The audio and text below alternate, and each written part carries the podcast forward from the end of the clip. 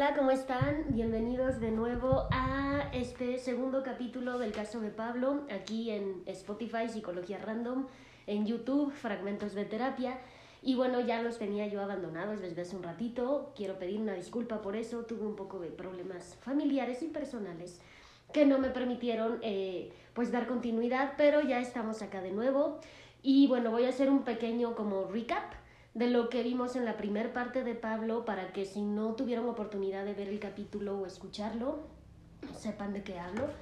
Eh, en el primer capítulo habíamos platicado de que Pablo eh, llegaba con un problema de ansiedad fuerte, tenía problemas para dormir, etcétera, ya no tenía mucha tolerancia a la familia, como que ya estaba muy harto de todos, lo sacaban de sus casillas con mucha facilidad pero lo que eh, más le afectaba en esas primeras sesiones, ya luego se fue viendo que era otra cosa, pero de inicio lo que más sentía él que le afectaba era un problema con eh, las relaciones sexuales con su esposa.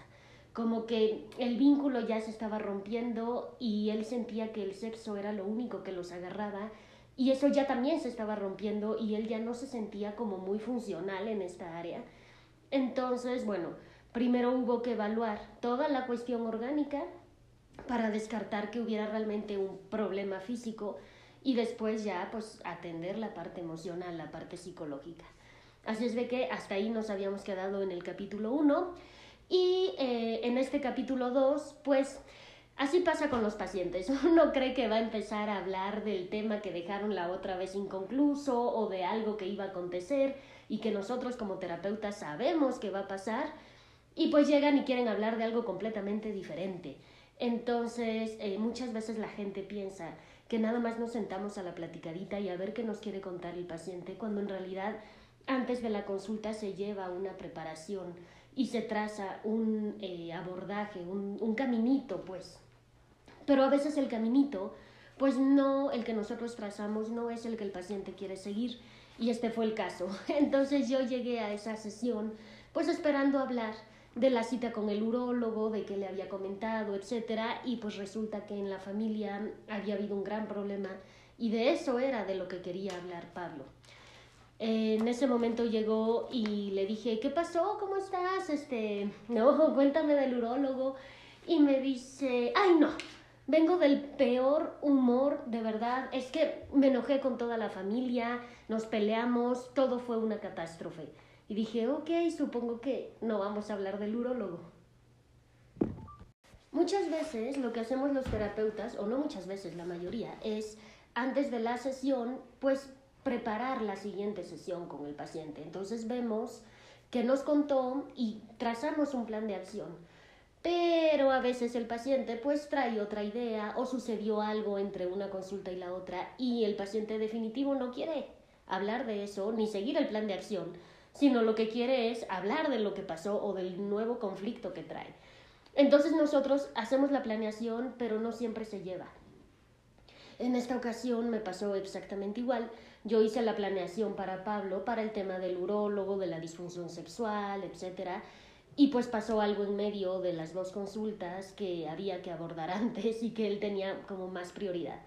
Entonces, ese fue el caso. Llegó, estaba de muy mal humor me dijo, a ver, lo que pasa es que yo no sé. ¿Qué es lo que me, me enojó más de todo lo que pasó? Me enojó todo.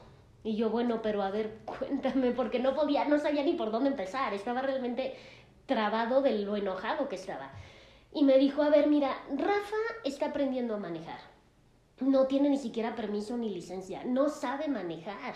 O sea, Sí sabe, pero tiene que llevar a alguien ahí que le vaya diciendo, que lo vaya acompañando.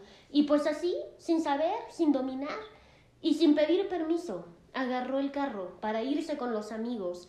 Y pues pasó lo que tenía que pasar, estrelló el coche en un alumbrado público, en un poste, y pues le reventó los faros, le tiró la, la defensa, le abolló todo el cofre, lo dejó como un auténtico acordeón. Y yo no sé si me molestó más lo que voy a tener que pagar del carro, que se llevara el coche sin permiso, sin autorización, sin preguntar, o que Julieta tratara de ocultarlo. De verdad que quién soy yo en mi casa? Como que soy un monstruo. que nadie le puede decir lo que pasa porque no se vaya a enojar, o soy un idiota. Porque sí tengo varios coches, vale, sí, pero no tantos como para no darme cuenta de que falta uno. Y entonces cuando yo pregunto que dónde está el carro, resulta que el carro está en el taller. ¿Y quién lo llevó al taller? Julieta. ¿Y por qué Julieta no me dijo nada? O sea, de verdad estoy furioso. Porque entonces, ¿quién soy yo en mi casa? ¿Estoy pintado? ¿O soy un monstruo? ¿O soy idiota? ¿Qué pasa ahí? No, no, no puedo. Y no sé qué de todo es lo que me enoja más, pero definitivamente cuando me enteré, me le fui encima a Rafa como una bestia, me puse muy mal, o sea, mm, es que perdí el control. Y entonces Julieta se trató de poner en medio y yo en mi desesperación y en mi enojo la empujé, cayó sobre un sillón y se me quedó viendo con cara de espanto. Rafa también, porque pues me le fui encima, le pegué. Y cuando vi la escena, dije, por Dios, esto lo hice yo. O sea, yo soy el que está provocando esto por un carro. ¿De verdad? O quizá no, no fue el carro. Quizás sí fue el hecho de que no me lo pidiera, de que Julieta me lo ocultara, de que entonces ya quién soy yo en mi casa. Quizá eso fue lo que yo estaba desquitando. La cosa es que hice lo que juré no hacer nunca, el patrón que dije que no iba a seguir. Y entonces ahí lo interrumpí yo y le dije, ¿cuál patrón? ¿Cuál repetir? A ver, ¿no? Y me dice, bueno, lo que pasa es que no te lo había contado, pero es que mi padrastro era así, tremendamente explosivo, tremendamente violento. Uno nunca no, no sabía en qué momento iba a explotar. Entonces yo dije, no voy a explotar así nunca, porque esto no lleva a nada. Y valiente cosa, porque estoy explotando igual. O sea, es un patrón repetido y no lo voy a poder quitar o no lo voy a poder evitar. Y eso es justo lo que no quiero que suceda. Hasta aquí yo tenía varias opciones para continuar la conversación, pero decidí irme por el tema del padrastro porque creo que pues siempre tener como el background, ¿no? Es como mucho mejor y me da como una visión más amplia de lo que puede estar causando el problema. Entonces le dije, oye, pero a ver, cuéntame, ¿cuánto tiempo viviste con tu padrastro? Y me dijo, no, pues toda la vida. O sea, cuando yo tenía como dos años, mis papás se separaron. A partir de ahí yo no volví a ver a mi papá nunca más. Haz de cuenta que desapareció del planeta. Y un poquito antes de que se cumpliera un año de eso, mi padrastro llegó a vivir a la casa. Oye, súper rápido, ¿no? O sea, no tenía ni un año de haberse ido tu papá y, y tu padrastro ya estaba viviendo ahí. Pues mira, dicen mis abuelos que mi mamá ya tenía algo que ver con mi padrastro antes y que por eso pues se mudó tan rápido y la relación como que cuajó tan rápido porque ella ya desde antes ya tenía algo que ver con él. Y quizá pues sea esa la razón por la que mi papá se molestó y se fue. Uf, bueno, pues sea lo que sea, pues tu papá se debió haber molestado muchísimo porque nunca volvió. Sí, no sé, en una vez así fue por eso. La verdad es que yo prefiero pensar que son puros chismes puros chismes de mis abuelos, puro invento de la gente, porque a mí me cuesta muchísimo pensar o imaginar que mi mamá sea una piruja.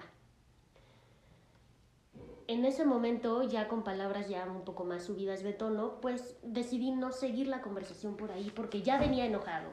Entonces, si yo le saco el tema de que si su mamá es una piruja o no, lo voy a enojar más y no va a ser terapéutica la sesión. Entonces dije, bueno, pues me voy a salir rápidamente de aquí para no, pues, hacerlo que los ánimos vayan subiendo y subiendo y se vayan caldeando, digamos. Entonces le dije, oye, pero tu padrastro entonces vivió muchos años ahí o toda la vida. Entonces se podría decir que fue como tu papá, fungió con ese rol de papá. Pues sí, más o menos. Se podría decir que sí. Pero bueno, no, no tanto. Hay cosas que definitivo no hizo.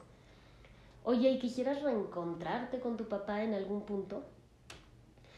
Pues antes sí lo quería, pero ahorita ya no. La verdad es que si él se fue, no le interesé, no se quiso quedar conmigo, pues yo no voy a estar rogándole. Si él no tiene interés, pues yo tampoco. Oye, ¿y ¿qué tan buen papá fue tu padrastro? ¿Sí hizo un buen trabajo? A ver, Lore, ¿eso qué tiene que ver con el caso de Julieta y de Rafa y del urólogo?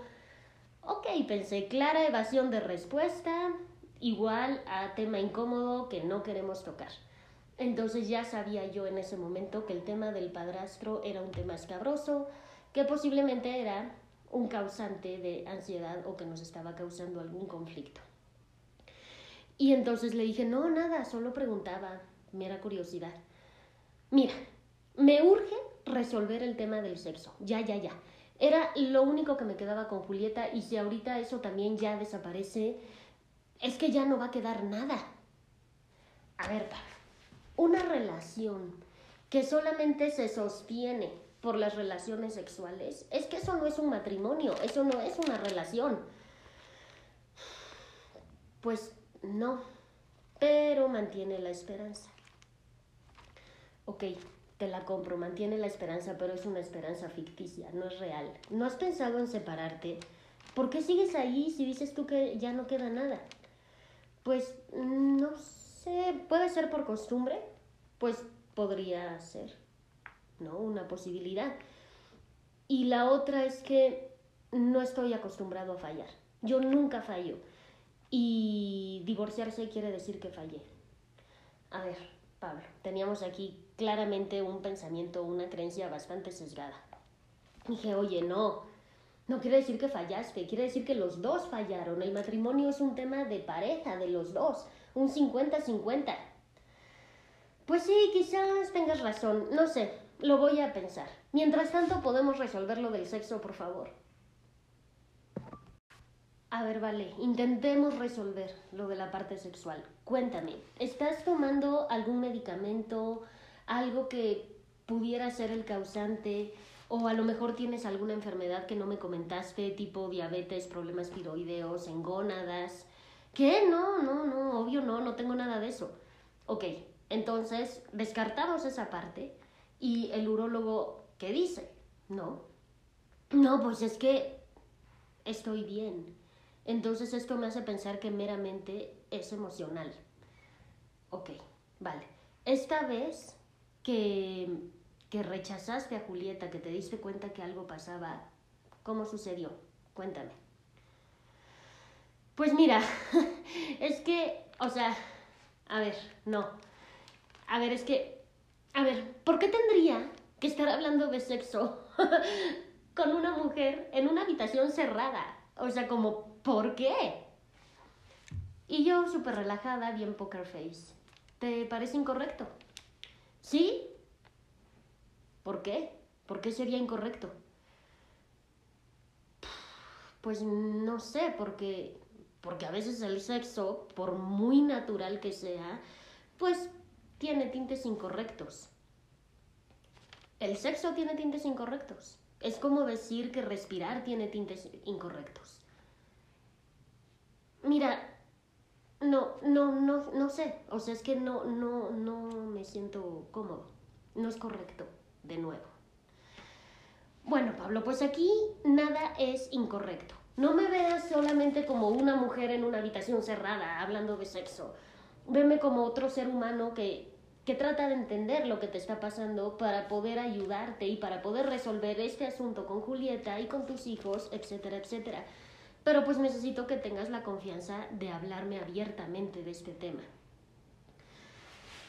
Bueno, a ver, lo voy a intentar. Digo, tampoco es el gran chisme, ¿eh? O sea, no te imagines aquí que, que, te voy a relatar una porno, pero... O sea, a ver. Bueno, sí, está bien, ya, te voy a contar qué pasó. Y yo sé que los dejo en ascuas, pero hasta aquí vamos a dejar el episodio 2 de Pablo. Este, hasta aquí porque ya la siguiente parte ya entran muchos más temas, es mucha más información y creo que merece la pena que esté en, un, en una sección aparte. Entonces lo vamos a dejar hasta aquí, pero es nada más como para que vean los pincelazos de cómo el paciente se cohíbe de cómo el terapeuta tiene que decidir si va para la derecha o la izquierda, de cómo tenemos que medir muchísimo nuestras palabras, de cómo tenemos que no juzgar, no tener prejuicios respecto a ciertos temas o tabúes, como es el tema del sexo, etcétera, etcétera, de cómo tenemos que tener conocimientos de anatomía, de medicina, aunque sean escuetos, aunque sean por encima, para preguntarle si no tiene problemas de gónadas, de tiroides, etcétera. Entonces, bueno, pues aquí van las pinceladas. El próximo capítulo ya vamos a ver más a fondo qué fue lo que pasó. Y va a pasar algo bien interesante, que es un fenómeno que a todos nos llega a pasar en algún momento, que le pasó a Pablo en esa consulta, que se llama acting out. Él hizo un acting out muy, muy claro, que en ese momento no fue tan claro, pero este, se vuelve bastante interesante. Entonces, bueno, pues los dejo por ahora. Les mando un saludo, un beso grande.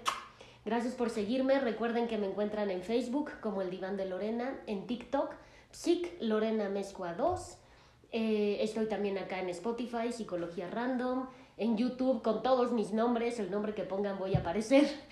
Muchísimas gracias por todo, que estén muy bien chicos, bye bye.